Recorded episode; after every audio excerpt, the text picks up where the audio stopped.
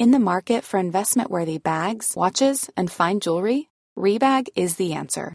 Rebag is a luxury resale platform where each piece is carefully inspected by experts to ensure quality and authenticity. Use Rebag to buy and sell finds from the world's top brands, including Louis Vuitton, Chanel, and Cartier. Head to Rebag.com and get up to 15% off your first purchase as a member with code REBAGNEW. Shop today at Rebag.com. That's R E B A G.com. And use promo code REBAGNEW for up to 15% off your first purchase as a member. Even when we're on a budget, we still deserve nice things.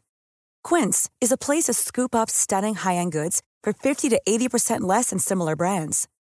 They have buttery soft cashmere sweaters starting at $50, luxurious Italian leather bags, and so much more. Plus, Quince only works with factories that use safe, ethical, and responsible manufacturing. Get the high-end goods you'll love without the high price tag with Quince. Go to quince.com/style for free shipping and 365-day returns. Wow. Nice. Yeah. What you're hearing are the sounds of people everywhere putting on Bombas socks, underwear, and t-shirts made from absurdly soft materials that feel like plush clouds. Yeah, that plush. And the best part? For every item you purchase, Bombas donates another to someone facing homelessness. Bombas. Big comfort for everyone. Go to bombas.com slash ACAST and use code ACAST for 20% off your first purchase. That's bombas.com slash ACAST. Code ACAST. Hello and welcome to Unfiltered. My name is Ollie Dugmore. My guest today, at one point in his life, was probably best known for being the son of an 80s music icon. But that was then, and this is now. Today, he's an accomplished presenter and mental health campaigner. After seven years helming the Capital FM breakfast show, he was recently announced as the One Show's new co host. It was at Capital that he met his best friend and producer, Joe Lyons, who tragically took his own life in 2020. Since then, my guest's mental health campaigning has seen him open up about his own experience with depression, revealing that he too once found himself considering the devastating decision to end his own. His recently released documentary, The Fight for Young Lives, is his second, exploring mental health, and dives deeper into how the issue is approached by schools, the NHS, and government. My guest today is Roman Kemp. Hello, thanks for having me. How's what an introduction. Was it okay? Yeah, it was very good, very formal. Yeah, well, that's me. Mr. yeah, Formal. yeah, yeah. No, that was nice. It was really nice. Um, Not awkward? yeah, no, not at all. I, I was surprised. I, I love that you refer to my dad as an 80s, and that's that's nice because keep him in his box. Yeah, keep him there. Stay there. Keep him there. That was your Um, time. Now it's my time. Yeah. Although he'll still say it's still his time. Do you think? Yeah, it's always his time. like that is the one thing that like it's uh, it's quite a comfortable knowledge to know that I'll never be able to reach his status of national treasure because he does it in a different way. Like there's one thing being what he would deem a national treasure, Mm. and then there's another thing being that good looking as well as it, and that's what You're not too bad yourself. Nah, mate, but that's annoying. Let's Like, like he's he's he's got it. Yeah? Like, and because also he had all the he had all of the, the girls that were like mad for Spandau Ballet back in the day, hmm and that's a different breed of person. Yeah. Do you know what I mean? Like you've had like you know the, you Niall Horan or whatever on Yeah. this podcast, like you know the One Direction types of Insane. like you know it's insane. Insane. Yeah. That's the only reason you got him on here. Yeah, 100%, You know, yeah. he's the most I was- boring man alive. Why else would steal, you? I was trying to steal a bit of his fan club, clickbait. bit of his fandom. Yeah, I wanted that. I wanted that. Um, so they're not queuing up outside Global after your breakfast show, No, screaming, no, signs, none of that. No. Um, Maybe one day. man. It's you know what? It is strange. It is strange. Like, and to tell you, like you know, I say it in the in the new documentary. My my world is far different to to what my dad has or what he had. Like Mm. you know, now I, I you know, after I did I'm a celeb, uh, like in 2019, I had like this kind of time period of about a year. Well, why not even? Because I had, uh, you know, I had COVID. Everyone had COVID, right? Mm. And so, so we couldn't go out. And then it was this time period of like, you know, people coming out to you asking for selfies a lot, and there was that thing. But then after, you know, I released the first documentary about Joe, then it just switched, and people don't come up to me for selfies. They come up to me, you know, telling me about how they they want to take their own life, or they want to, you know, sorry to make it dark at the beginning, but like Let's go there. that's that's what happens now. And I said it in the thing. I was like, you feel like you're this like kind of some sort of like suicide boy poster Mm. thing for it. And sometimes you just want to say, I'm not. I I, I find it really difficult because sometimes when people come up to me, I, I want to just say to them, look, I, I I can't help you. Yeah. I'm not a doctor. Like, do you know what I mean? Or a psychotherapist or anything like that. and also you're terrified to say the wrong thing. So it, it's um yeah. In in short, my my experience of of fame, as it were, very different to my dad. We'll obviously get into all of the um, substantive issues around Yeah, mental health um, over the course of the episode. And so I don't want people to get the wrong impression. I'm going to be like, and so how does that make you feel? Because obviously you're the most important person in all of this. No, no, no. uh, whilst you're saying that, so yeah. it obviously must take a toll, right? To have people coming up and sharing these really deep, harrowing things with you. And also, as well, an added thing on top of that, the powerlessness you've just described. So sometimes being able to be like, I can't help you, man. Yeah, yeah. I mean, it's really hard because it's a double edged sword. You'll have some people listening to this, and maybe it's you listening to it right now, and you might be thinking, "So what? What? What do you mean? You you you put yourself out there. If you put yourself out there, you got to expect people to come up to you. Mm. You can't. You can't. You know. You got to have. You can't have your cake and eat it. Like, do you know what I mean? It's like, but I and I understand that. But then they also have to understand. Those people have to understand that it's really hard for when something traumatic hits you that you feel like, oh, you should help the cause a little bit.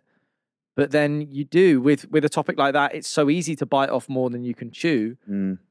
And I kind of did that a little bit. I didn't realize how much that first documentary and how much the story would affect people. You know, I was doing that selfishly for myself, but I didn't realize how much it would affect people.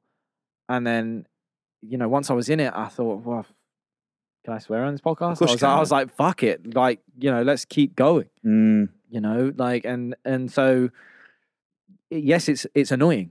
In in the worst in the worst sentence possible, Mm. it is because, and it's not annoying because I don't care about you.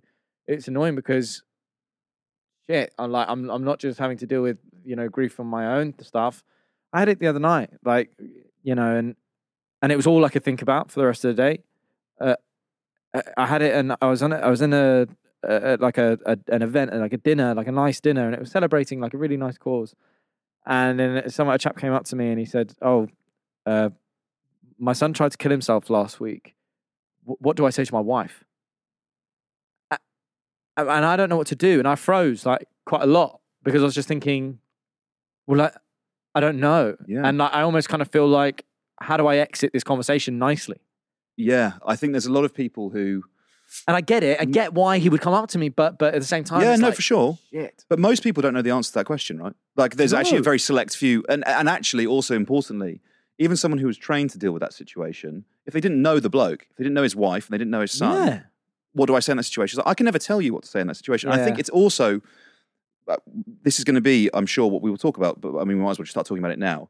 One of the things that frustrates me most about the mental health conversation is that we're sort of told that it's beholden on ourselves to sort it out. It's like individualized. So it might be whether that's, you know, um, your, your brain chemistry is different. You've got, you don't have enough serotonin, and you know, so that's yeah. that's up to you, and you and your brain's off. And so, what are you going to do about it? Or why don't you individually talk to someone about it? And I, that for me misses the gino- the broader picture, the huge picture, which is what are the systemic structural things that are forcing you into a position where you feel that way. So, for example, you know, you mentioned that guy's son. He's probably a young man, right? Yeah. Uh, let's say he's a teenager or he's in his twenties or whatever. Does he own his own house? Does he feel secure in his job? Mm. Does he have a healthy relationship? Does he have a viable social life? All of those things that are not solely his responsibility. Like obviously he can get a job and he can try and do well, but yeah, yeah. but if but if the society that he lives in does not take care of him, why is it on him to fix up the problems that are in his head that are probably caused on a much broader scale than that of the individual? Of course, of course. But then that's a that's a that's an intervention problem. Mm. and you know and that's and that's still at the stage of intervention and that's why it's like it's hard because my campaign or like you know the, what i'm pushing for is not even focusing on intervention because unfortunately i feel like that system that we have there has already failed Mm. for i don't know how old how old are you 30. 30s we're the same age right like you and i have grown up in a system even though we're still quite young you and i have grown up in a system that it doesn't really care for mental health and so we're going to have to figure this out on our own Mm. a little bit like like you know whether or not i come to you and ask you for help or you ask someone and i go through a friend or whatever at our age it's already too late right? And i believe that for anyone right now over the age of 16 if i'm totally honest Wow. right? Because i think if you're out of that initial school system and you haven't learned how to understand these terrible thoughts that you have it is a little bit too late and you're going to be on your own. And that's what you have to understand. And, and what i mean by that is you're going to be on your own in terms of the battle and you can have friends and you can have people that can be there for you and you're going to have to learn coping mechanisms on your own. That's if you don't have access to a therapist or you Most people don't. medication. Of course mate 90% of the country do not. Yeah. like uh, and and that's why the the the push for me was so much in terms of prevention right? Suicide is in three states uh, prevention intervention and postvention. And if you get in early as possible man like it's the same it's, it's, it's the same analogy but it works every time.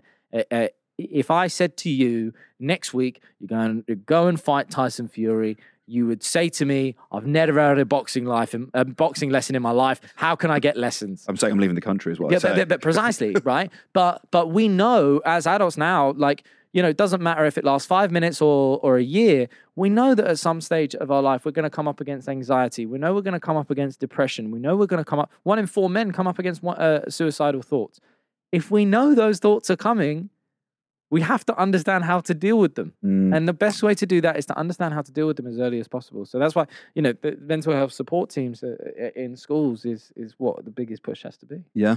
You think it's in schools early, early, early? We're talking sort of prim- primary school, as early as possible. Right, as early as possible and and what i mean by that is it, and that's not a lesson by the way it's Mm. that that isn't um oh we should have a lesson in the curriculum like PSHE or whatever. yeah i mean they can teach it more in pshe which, which is great i heard the other day that that my doc the first documentary just got added to the pshe curriculum which is mental um cool. uh, and but the, the, the what a mental health support team does is that it's just someone there to to help alleviate the pressure um, from the pupils, to help alleviate the pressure from the parents and from the teachers. Because a lot of the time, the teachers are being targeted. And I was one of those people. I was like, why aren't the teachers helping them? Why aren't the teachers doing this? But then look at it the way that I just said to you about this, this lad that's come up to me. Uh, you know, imagine you're a teacher and a pupil comes up to you at the age of 11, right? Which is how young it is Yeah. right? A people comes up to you at the age of 11 and says, "Miss or sir, I don't want to be here anymore. I want I want to kill myself." What does that teacher do? Yeah. Like and and they've got no training in that. They're so afraid that the next thing they say or any form of advice, they can't say it. Yep. Th- There's a lot of you know, believe it or not, most of this country, the, the kids are from hard backgrounds that that don't have someone at home that they can talk to. And so where do they go? Mm. and and and what you're doing is is by putting these teams in there you're giving a, a an outlet and and someone that can listen to the pupil and just tell them okay you're thinking like this but what if we try and do this to help you know help your thought process change a little bit you know you've got this in life that, that you can be hopeful for it's giving them back that you know that feeling that life is worth living and that's what these mental health support teams do it's just someone in their school they can go and chat to and these people change lives. That's what they do. It's the same with youth centers. Mm-hmm. You know, youth centers, there's a massive problem in this country where we're closing them down. And we're closing them down because we don't want to give them the funding. We don't think they're proper. But we're not looking at what they actually do. They're not just a place where kids can go and eat pizza and go and play football indoors. Youth workers are incredible people that listen to kids. Because again, it's like there are so many kids, and whether or not that's so many kids deal, dealing with trauma Mm. and and it's that trauma that happens at that early age that ma- um, manufactures itself into that manifests itself into suicide attempts later on in life. And and that's something that has to be addressed whether or not that's you know sexual abuse physical abuse for a child mental uh, you know and emotional abuse. You know grief or losing someone it can have huge knock-on effects. So you know having someone in there that can listen is just so so important. And I think crucially as well, uh, it's someone who's not necessarily an authority figure like a parent or a teacher, right? It's someone who you can speak to on a level yeah that you're not worried about. You know, you say something and you're going to get in trouble as a result of saying it. Hundred percent, hundred percent. You know, there, there's always there's always that, and and I just think that for me it's a no brainer. Like for me, it's a no brainer. And then when I saw that, you know, that when you look at the the results that these teams you know show in terms of um, pupils at school, their their happiness levels and things like that, hmm um, and you know asks for for help, etc. They the, the the results on them are so good in terms of what what they've done, and yet you have the people in power and they say, yeah, cool, we'll put them in thirty six percent of schools in the country. I'm like, well, why? What's the point? And then they go, oh, well, our target now. Yeah. So the target is fifty percent. And then you're like, why do? What about the other half? But it's a, but it's a target. Mm. Do you know what I mean? Like, like it's not like if you said to me, my target is hundred percent, well, I'm getting there, but I've landed on 70%. I'd say to you, great, keep going. Mm. Like, well done. Like, there's no time frame on it, but just keep going. But the fact that you can't even give a target, you can't even say, look, we're going to try. Mm. It's like, like again, like, imagine we were at school, yeah, and, and the teacher goes, "What do you want to get in this exam?" And you go, 50. Yeah. D. I don't think they'd be that happy about it. No. what society is that? yeah. So, like, eh, man, it's it's ludicrous to me. Like, Mm. it actually, like, even if they say it's about budget, fine, just say it's hundred percent, and then look to be walking working towards it. Have you had much interaction with the kind of um, political class, as it were, as Yeah. a result of being a, a campaigner in this space? And um, if so, what's that been like? Uh, yeah, it's difficult, man, because like, I never really thought I was a campaigner. Mm. Yeah, I know. Listen, I've just been rambling, but like, I don't. I don't classify myself as that person because I'm just like I'm. A lot of the time, I'm like, what will be, will be, Mm. right? And and you know, I get it. I feel like I'm not. I, I feel like it's not campaigning that I'm doing. I feel like it's just pointing out the obvious Mm. a little bit sometimes. When it comes to to the people in power, I know they hear it.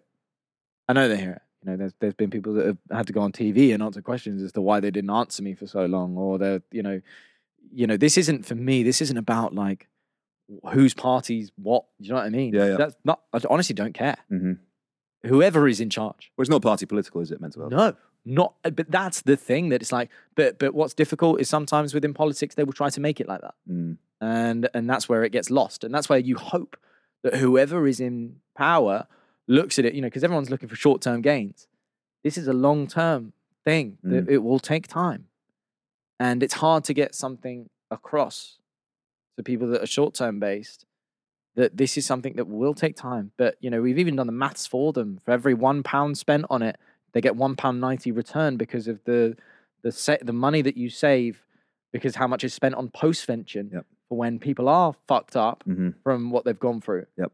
You know what I mean? And it's it's a no brainer for me. And as I say, like I don't feel like I'm campaigning. I just feel like I'm talking sense. I And tell me if I'm wrong, please. I will do. Yeah, I me. think. Um, I mean, that, that- that's something. That's a problem that extends. It's not just mental health that, that that's a problem for, right? It extends all sorts of issues that because of the nature of our politics, electoral cycles. It's very short termist. It's like, am I going to get a result on this in five years? You know, will this will this work for me when I want to stand for re-election? Not something you know as systemic or structural as, for example, resolving a mental health crisis. You're never Oh. going to be able to fix that. You know, in the time it takes them to get around to it. Man, I was long term. devastated. They, they, you know, they, they dropped the Mental Health Act. No change to it. That was that came out yesterday. Absolutely, yeah, Or from the time we we're recording this, it came out yesterday. yeah, yeah. In the That- King's Speech, yeah. in the King's Speech, that that no mention and Mhm. just move on.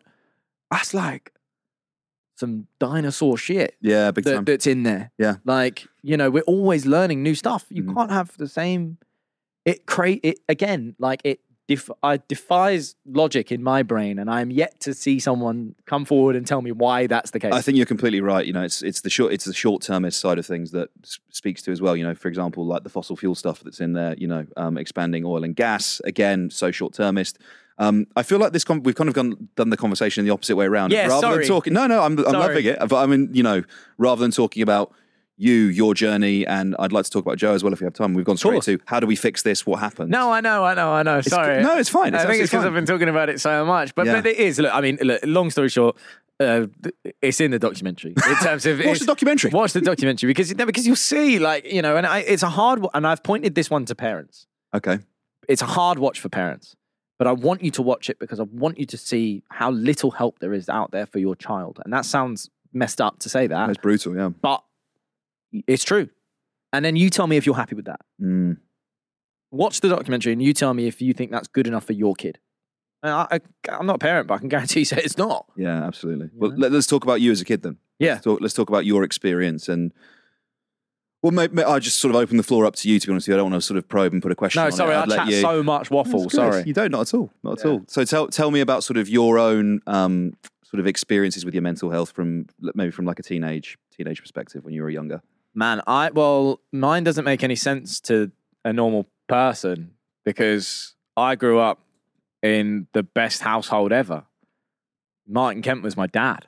Like, you know what I mean? Shirley Kemp was my my mum, and like, you know, I I, I had the best family. I well, I still have the best family. I had the, I had every Christmas present I ever wanted, and like went to a private school and you know I wasn't shy.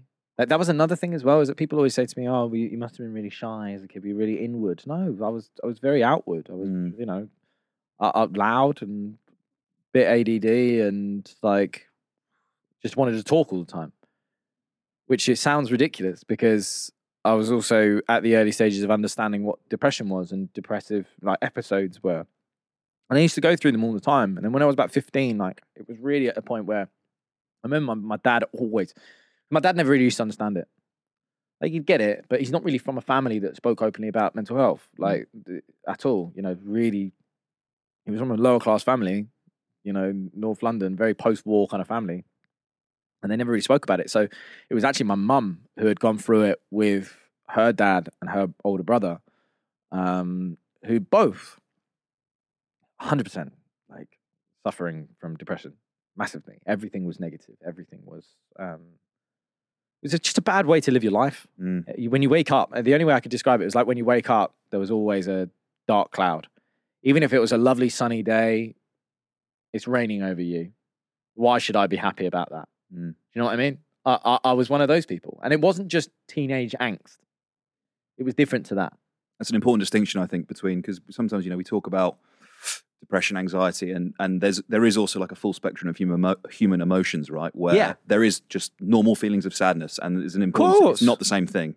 No, it's not the same thing, but but I think you know in your head when you you know, I would look at my sister and go, God, you're a happy person. She's like the happiest person ever. And I was like, and I always felt like I can I can never get to that level. Mm. Why? You know, when you see other people and they're always happy, Mm. and you're like, how do I I want to get there. You know, I, I, I want to be like that. And you realize that something holds you back. You know, there's almost something inside you where your friends are like, oh, you're so fun when you come out. It's because you've had a drink and you're relaxed. But like, there is something holding you back. And sometimes that can be from signs of depression or anxiety. Um, and in my case, it was both. And, and so my mum, you know, took me to the doctor and, you know, the doctor said it might be a hormonal imbalance. And sometimes that's been poo pooed. And people say, oh, there's no such thing as a hormonal imbalance. Well, I I, me personally, I don't care. It's my body. I feel like there is. Mm. You know, like uh, uh, when I'm when I think about it, you know, after that, I was prescribed antidepressants, and I've never not taken them since. I've been on them. I've had several different ones because sometimes they don't work, and Mm. sometimes you need to switch. And you know, there's I get I get a lot of stick sometimes for talking about antidepressants because or SRAs, wh- whatever. SSRIs. SSRIs. That's it. Yeah. Thank you. They they they are so divisive because people are like, well, you're telling kids to take drugs. Listen, uh, what you do with your child or what you do with your own body is your decision. Mm. I'm telling you, there is a drug that is available to me on the market that says it makes you feel better.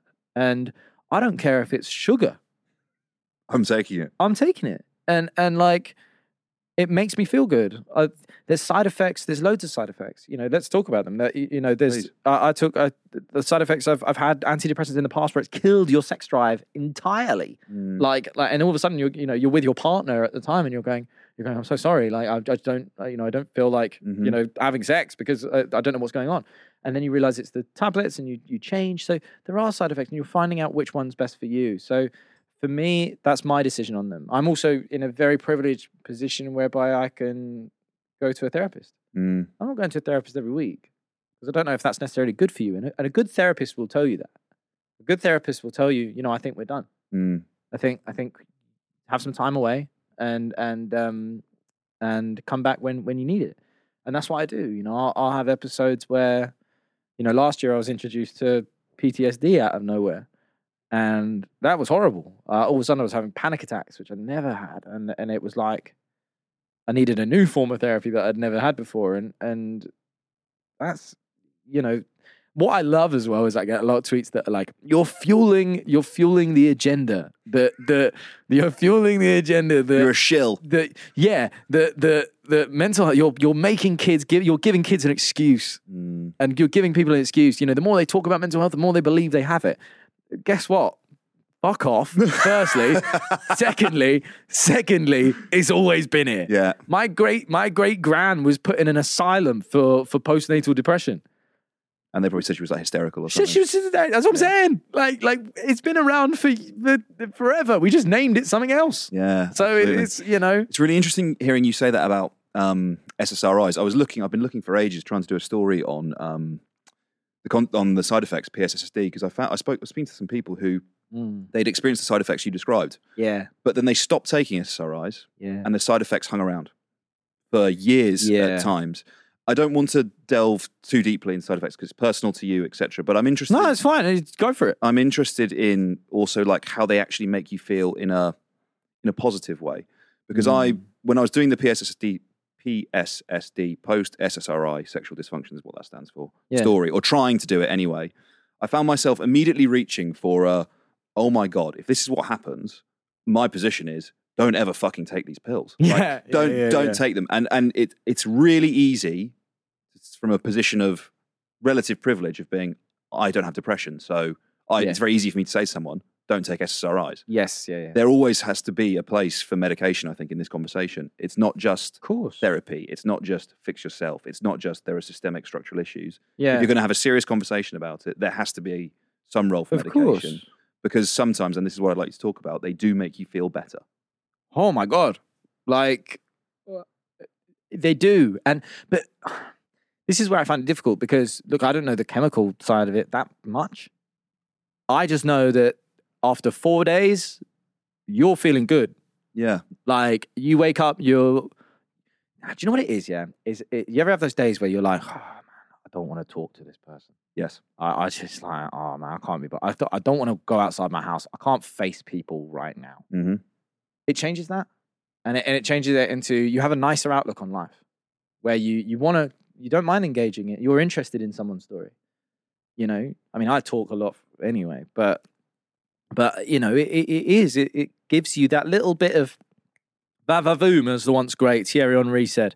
You know, it, it's uh, it's something that I don't know, but that's why I say even if someone told me today that the pills that I'm taking were sugar, as I say, and they were a complete placebo, Yeah. right?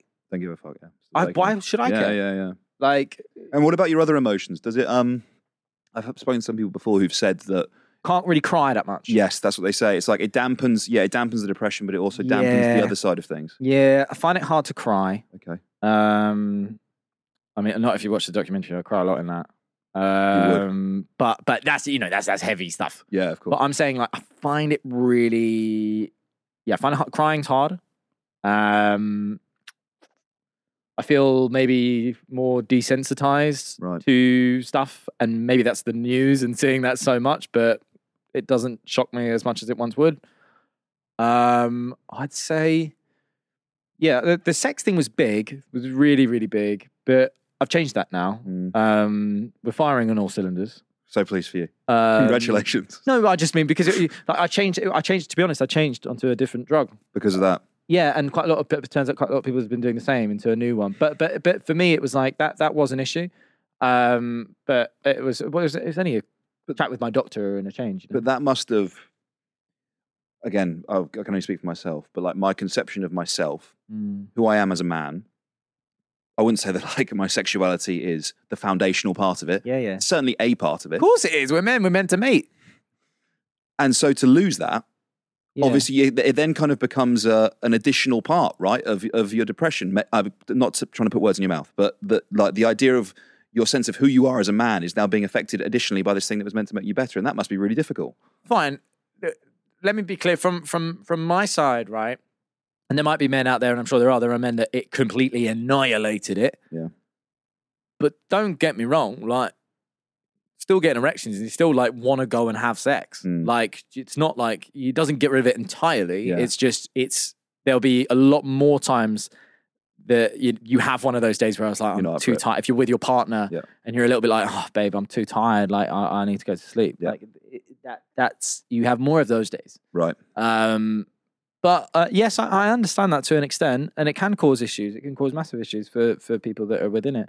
But also, again, it's about okay, if if that side of your life is that important to you, it's choices, right? Yeah. It's like you know, it's it's hard to get the balance right so that you can have all of these different things. You know, I'm lucky at the minute, like I've I've, I've got that balance right.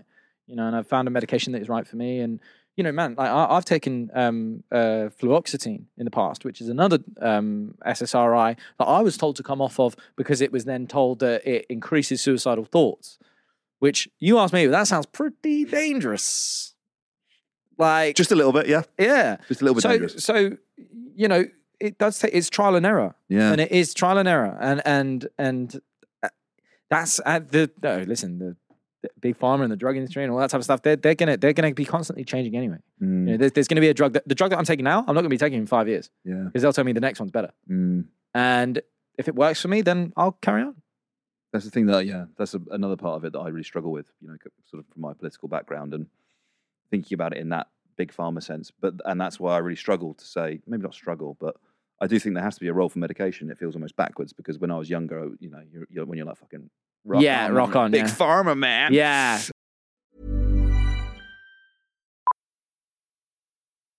Millions of people have lost weight with personalized plans from Noom, like Evan, who can't stand salads and still lost 50 pounds. Salads, generally, for most people, are the easy button, right? For me, that wasn't an option. I never really was a salad guy. That's just not who I am. But Noom worked for me. Get your personalized plan today at Noom.com. Real Noom user compensated to provide their story. In four weeks, the typical Noom user can expect to lose one to two pounds per week. Individual results may vary. Ever catch yourself eating the same flavorless dinner three days in a row? Dreaming of something better? Well, HelloFresh is your guilt-free dream come true, baby. It's me, Keke Palmer. Let's wake up those taste buds with hot, juicy pecan-crusted chicken or garlic butter shrimp scampi. Mm. Hello Fresh. Stop dreaming of all the delicious possibilities and dig in at HelloFresh.com. Let's get this dinner party started.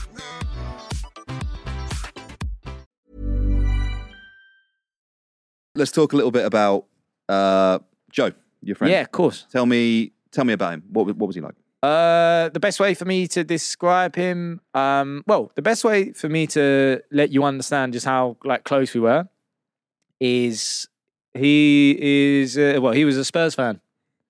takes a lot for me to like a Spurs fan, um, and uh, yeah, he was a big one. Yeah. And um, no, it, Joe was um, my first day that I went to Capital.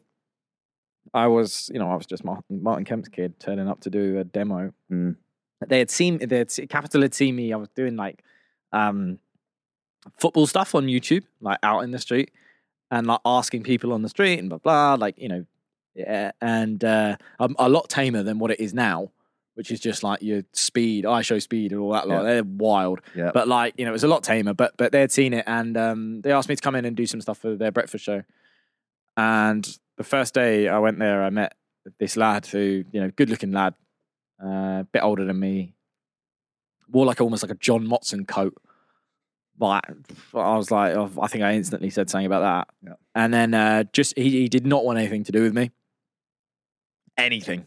Like he like Playing hard to get. oh, but he just I knew what he thought in my head. Here's some rich kid coming in like, oh, why am I doing this? Mm. You know, I'm working on Capital Breakfast. Why am I dealing with this kid?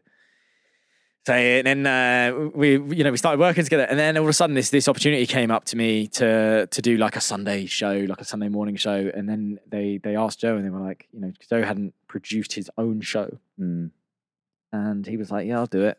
And again, he hated me for about six weeks, and uh, and then but then it just kept blossoming, and and you know, it, it turned into this relationship where he and I we never lived together, but I'd say we were together almost every day of the week. Mm. Um, and we were just so close, man. Like, like you know, you you you work together, you brainstorm ideas together, and you know, you you'd end up going out together, and sometimes you date the same people. Like it's it's like it, you know, it was weird, man. But but but we we were like brothers, Mm. you know, and that was it. Saying it about dating as well makes reminds you of school, where it'd be like you break up with someone and then the next week they're going out with your pal, and it's like, oh yeah, that's absolutely fine. Yeah, but that's what I'm saying. It, it was like that, though. Yeah. You know what I mean? Like, like you know, he, he and I had this relationship that was. Uh, there's a lot of like maybe there's a lot of uh, people like there's a lot of girlfriends that might be listening to this, and like if you if you have a fella that like he has his guy mate who's always texting, Mm. That was Joe. That's who you are. Yeah, yeah, yeah. And obviously, the stereotype is that you know, as men, we don't talk about our emotions that much. Yeah. Um, was that the case with you two? it's a tough one because the more I look back on it, the more I try to try to think about how many of those conversations we had. I certainly know that I spoke about my emotions because that's just who I am. I've Mm. always done that, and I've always said if I was struggling, and I had moments where I was really struggling. Like you know, I've spoken about this before. I've had times where I've planned out how I was going to do it and all this stuff, and I was very open with Joe about that. Um, you know, and he got me through those times when I was when I was really down, and he was always there for me, always. But with him, he was always so happy, always Mm. like, but like fascinatingly happy. Like I remember the last time my my my other best mate Matt, um, I remember he dropped us off. Uh, we were dropping us off from football. We were, we just played football. Joe scored a hat trick, even though he was shit at ball. But like, it, it- yeah, uh, he scored a hat trick, and we got out of the car. it- Joe got out of the car to go home. This was the last time Matt saw him, and he got out of the car, and Matt looked at me and goes, "Ah, "He's one in a million, isn't he?" And I was like, "What do you mean?" He goes, "He goes, it's just like a- person that happy with life and just so easy going." Mm. And so it was that person that it was that person that made me so angry when he died. Because I felt like saying you fraud. I I did. Mm. I felt like saying you fake fucker. You had all this going on. You had something going on. And yet the one you showed me was just the one you wanted to show me. Mm. Uh, do you know what I mean? Yeah, totally. and it's like, and I couldn't get that hate out. And I really found it difficult to get rid of that How did you? time. And you never really do. Yeah. When I say that to you now, Still I still think that. Like, I, I, I still am fuming. Yeah. Like, listen, when I die and I see him again, I'm fucking hitting him. Like, It's going to be a scrap. oh, oh my God. like, like, oh boy, is it going to be a scrap. Yeah. Like, you prick. Like, why, man? Like, Was that your first emotion? Is that what Yeah. you, anger? oh my god like and anyone that's dealt with suicide you you know what i'm saying because and and it, it's difficult because when you feel like that you're you're almost like you know and i tried to explain this in the first documentary when you go through like suicidal grief it's like you're told it's what they wanted it was their decision you know um it's unfair to say that it's um selfish of them fuck that. Like, I'm sorry, but uh, he can go fuck himself. Like, You can say that sorry, I'm well. saying so, swearing so much, No, but fine. like, It's he fine. can, and like, like I'll go Yeah. and tell him to his face. Mm. Like, all you did, man, is pass all of that shit onto me and your family and everyone else. Mm. So it's like. You know, uh, sorry, I feel like I'm looking at you saying it as No, if, no, no, as if you're him. But, but it is that. And do you know what? I even did therapy where where I, I did a type of therapy and it changed my life a little bit. It really helped me. And my therapist said to me, she, it was it was unreal. She she said, "Right, I want you to sit sit where you are, and I want you to look at this empty seat." And I was looking at this empty seat. She says, "And Joe's sat there, and I want you to tell him everything. I want you to have a conversation with him." And she goes, "And how well do you know him?" And I was like, "I was like, well, I know him pretty well." And she goes, "And then what I want you to do is after after you've got up and uh, after you've said all you want to say, is get up." sit in Joe's seat and talk to back to your seat as if you're him. All right. But it was amazing because I, I knew what he would say. And you, I'm sure that you have mates that you you know the conversation, you Yeah. know how the conversation is going to go. hmm And I felt like I had it, and it really freed me a little bit. And she said it's a wild bit of therapy that sometimes it works and sometimes it doesn't. But, but for me, it was insane. Would you share any of that conversation with us now? Yeah, of course. Well, one of the things, you know, I remember, and I say it in the, the documentary, the new one, I, I just wanted to hear him say I could stop. That I, I can, I, I've done it now. Do you know what I mean? Like, and, and I wanted to hear him say, I'm sorry. And I did from doing that. I, I, I did. And, and, you know, the other thing was, was I felt like I, I had this thing where I felt like I really, and it was always in the back of my head, I had to look after his family big time. And, and that was that was playing in my head a lot. Like, you know, I was starting to thinking, you know, in my head, I was thinking, God, the earnings for the rest of my life, I want a percentage to go to this, and uh, you know what I Mm. mean, to keep them sweet and all this type of stuff. And I, you know, realistically, I I don't have to do that. Like, and uh, and I'm not doing that. I, I, I do my work through the charity, and we help through that way. And I needed to hear him say that I could let that go, you know, and and I did, and I and I sat in his seat and I looked at me, and I said, "Mate, I'm so sorry. You know, you you're doing great stuff, and and you can leave me now. Like you can you can let it go." And it was madness, but it was a great bit of therapy. Mm, Yeah. But I bet it was. I don't want to. Um, it's impossible to speculate, right? And and sort of the like why he didn't talk to you before. Yeah. Right? Uh, but I kind of want to probe that a little bit. If Mm. if you know, is it sort of external pressure to to not, uh, you know, be the the soft guy that wants to talk about his emotions? Is it is it that he didn't feel confident enough to? I mean, I think I think the the hardest part for me to understand well, no, the hardest part for me to deal with is the fact that I think empathy has a lot to do with it in the sense of he was so empathetic towards other people that he didn't want to come across as uh, needy right? or wanted to deal with this maybe a bit Didn't want to too a stubborn, burden. maybe a bit too stubborn, Mm, maybe a bit too proud. Um, yeah, a little bit. Uh, I think it- it's a million dollar question that that every and what you realize is that every suicide is different to the next. Yep. every single one. And and you know, and people always say to me, you know, what what should I say? And I, I don't know because situations are different. Yep. What what I always know is it's always the people that you least expect, and and that's why it was like for him, for Joe. I, I don't know. I think uh, you know that's why you know with his dad and with Lou, his sister, we started using you know started well they they created Joe's Buddy line, which goes into schools and and helps provide a mental health expert within the schools and helps you know teach the schools what we can do to get better at uh, get a little bit better at talking because we don't know. Maybe maybe did Joe feel like he needed someone when he was at school? Did he need someone when he was at work? You know, he was a really hardworking guy. He he took pressures, I think, a lot. You know, I think he took he took money pressures quite seriously. He took he took um he was never happy with himself, like in the sense of like um you know, he he was he was happy in that he would always want to better himself. Is what I'm trying to get at. It was always there was always the next step. The next there was there was always a master plan. And I think a lot of the time, if I was to if I was to guess now why potentially he's done what he's done, I would probably side bigger towards the thing that a lot of, unfortunately, a lot of men, given the reason, is because they're not where they think they should be in their life at that time. mm, And that's really sad to me. Because who's to say where any of us should be? You know, Joe had this idea, I think, in his head of where he should be at his age. He was 33.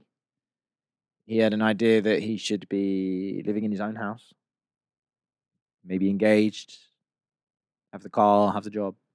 And he had a few of those things, but he didn't have them all. mm. You know, the reality is you live in London, it's hard. You know, he's living with his sister and, you know, all this stuff. of thing.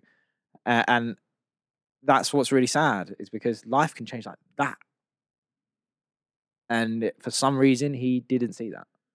I don't want to. I'm not saying that this is the case with him, but I feel like that some of that pressure. It's it's the toxic masculinity side of things, right? Of course it's it that is. it's that pressure to be the the provider that has the ha- like Breadwinner. you said, yeah, house, car, job, etc. And that I'm sure for a lot of people that is part of the the picture. The picture, and again, it's never one reason, right? But it's it's part of it. But it's part of it. But, but, dude, like, this is the reason why, and I want people to know this, is this this problem that we have around mental health is is based upon suicide stats that that we see, right? Now, these suicide stats uh, around men, they heavily outweigh the women.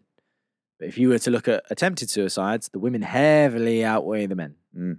right? And this isn't to do with cries for help. I never believe in that saying of cry for help. I, I, I genuinely don't. I think I think if you're going to endanger yourself in, in that sense, you are you are on that line, Mm. uh, and it is not a good place to be.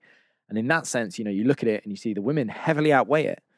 You know, and, and there's different reasons that I won't go into that that mean that the completed suicides look so bad for men and not necessarily for women. But what I'm trying to get at here is it, it- toxic masculinity, yes, plays a role within men, but also for women. There's a lot of women that feel like they're not where they should be. Maybe these are single mums. Maybe these are mums that can't keep up with you know the needs of their children, and they think they should have been a better mum, and they they attempt suicide. And this is a nationwide problem that doesn't. It's cross gender, and that's why it, this is about everyone. You Mm. know. when you went into in the documentary, you go into Parliament, right, and you have a Yeah. meeting that involves um, MPs, Yeah. and you seem quite, uh, well, to be blunt, disillusioned. Uh, Yeah. with with that process. Could you tell me a bit more about that? It was like a comedy sketch. It was. a deeply, yeah, it's like simultaneously deeply unfunny, but also quite funny at the same But time. yeah, that it was though. Like because I'll tell you why, right? It's like again, like and and this isn't like I don't know. People people are so like quick to if you talk on any form of like MP or anything like that or like political party, they're like, Oh, you're siding with this. I was like, "Nah, this is just like I'm just telling you what happened. Like Mm. we went into this we went into a room, a tiny little room, and these kids in there are people who have attempted suicide and they're as young as like 10 to 15 like there's, there's some really young kids in there and some older ones and you know they're, they're guardians and these kids are telling these mps about their pressures in their lives and why you know we need as a government to be able to be in there for as early as possible and not just look at intervention it has to be prevention and I swear to God, it was like it was like something out of the office. Like it was like uh, all they cared about. They were like, "Oh yes, thank you for the suicide chat. We've put out lovely sandwiches. Like please, uh, you know, take them." And then it's like, "Oh, should we get a picture? Oh, hold up the sign. Don't kill yourself." Like, do you know what I mean? Like, but that's what it was like. That sound quite funny, to be fair. And, but- and you know, you're just like, what is going on? Yeah, Like, yeah, like, yeah, yeah. like these It's kids sort of are surreal. these kids are like putting their like stories to you. Just listen. Mm. Just listen. Stop thinking about whether or not someone's taking a picture of you. Like, Mm. just listen for a second. And and you know, there's so many times where that happens. But that does happen in this world, and and that's sad. And it was. I think it was just sad for me to see the Mm. reality of it. Uh, and you know, and there's MPs that come in and. I'm told I'm not allowed to speak to them, and it's all getting a bit strange. And so I just have to stand in silence and clap you know, kids are crying in the corner whilst an MP's smiling. Getting it was like insane, but Mm. you know, it, it was really sad. It was really sad, and and it was a moment that you know no kid should should have to go through that, and and that's why I feel like it was so much an important. That's why I do feel like it's a it's a fight because so far the people in power, whoever that is. It hasn't. They haven't been doing what they should be doing. You get the impression that it's almost it's a photo opportunity rather than you know as demonstrated by the fact that it's not in Oh, the King's dude, let me speech. tell you, one hundred percent, it's a photo opportunity. Yeah, to be Uh, seen to be speaking about it. Yeah, Oh my god, like, like, uh, yeah, yeah, yeah. full stop. yeah. Have you received any kind of sort of um, you know, governmental political response to to this? Like, is it, has there been any sort of positives you can point to that's not just you know, Um, no positives. right? Um, uh, the I, I obviously received a response um uh from the people in power when when I wrote the letter, Mm, and that response was yes, thank you. Um, we will go to fifty percent, and I'm just like. Mm, You know what I mean? Yeah. Like, uh, we will go to 50%, which is pathetic. Yeah. Uh, no other word for it. Like, again, I go back to that thing that I said to you earlier. Like, do you think an examiner would be good with that? mm, Like, uh, uh, I'm sorry, but if you're if you're guaranteeing me that that that they're going to be in 50% of schools by next year, then okay, that's a good start. And then let's work to the next one. But you're not even working towards 100%. mm. what's the point in even writing it?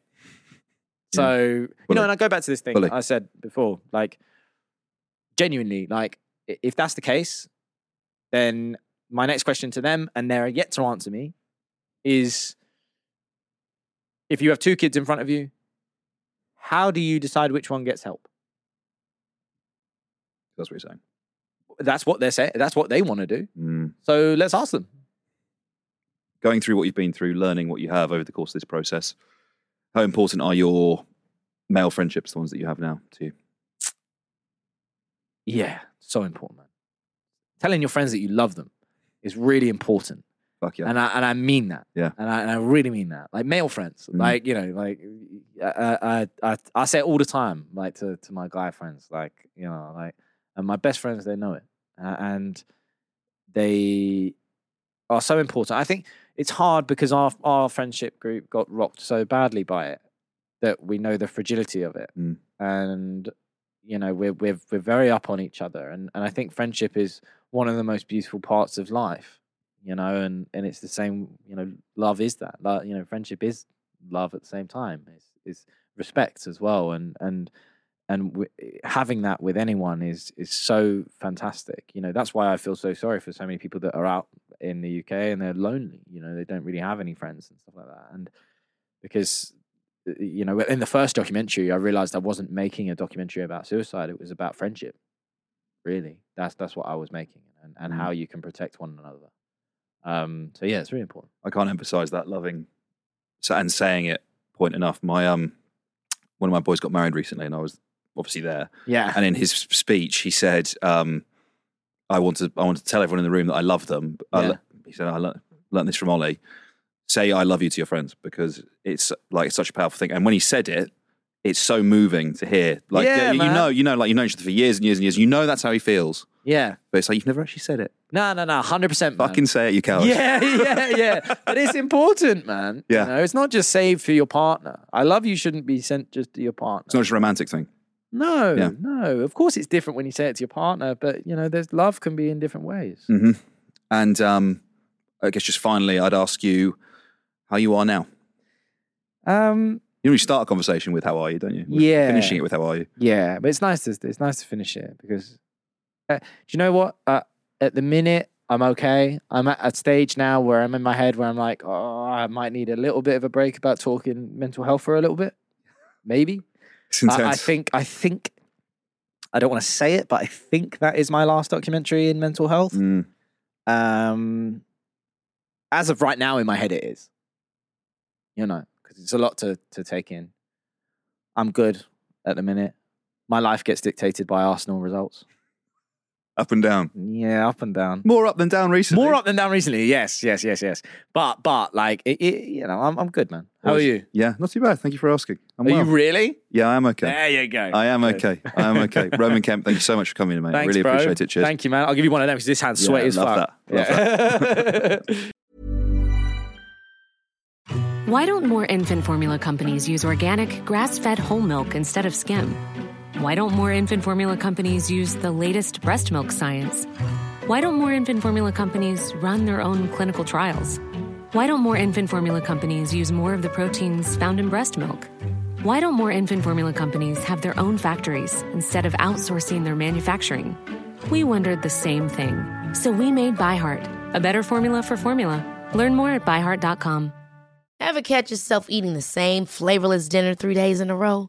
Dreaming of something better? Well, HelloFresh is your guilt-free dream come true, baby. It's me, Keke Palmer. Let's wake up those taste buds with hot, juicy pecan-crusted chicken or garlic butter shrimp scampi. Mm. Hello Fresh. Stop dreaming of all the delicious possibilities and dig in at HelloFresh.com. Let's get this dinner party started. Hi, I'm Daniel, founder of Pretty Litter. Did you know cats tend to hide symptoms of sickness and pain? I learned this the hard way after losing my cat, Gingy. So I created Pretty Litter, a health monitoring litter that helps detect early signs of illness by changing colors, saving you money and potentially your cat's life. Pretty Litter is veterinarian developed, and it's the easiest way to keep tabs on your fur baby's health right at home. Go to prettylitter.com and use code ACAST for 20% off your first order and a free cat toy. Terms and conditions apply. See site for details.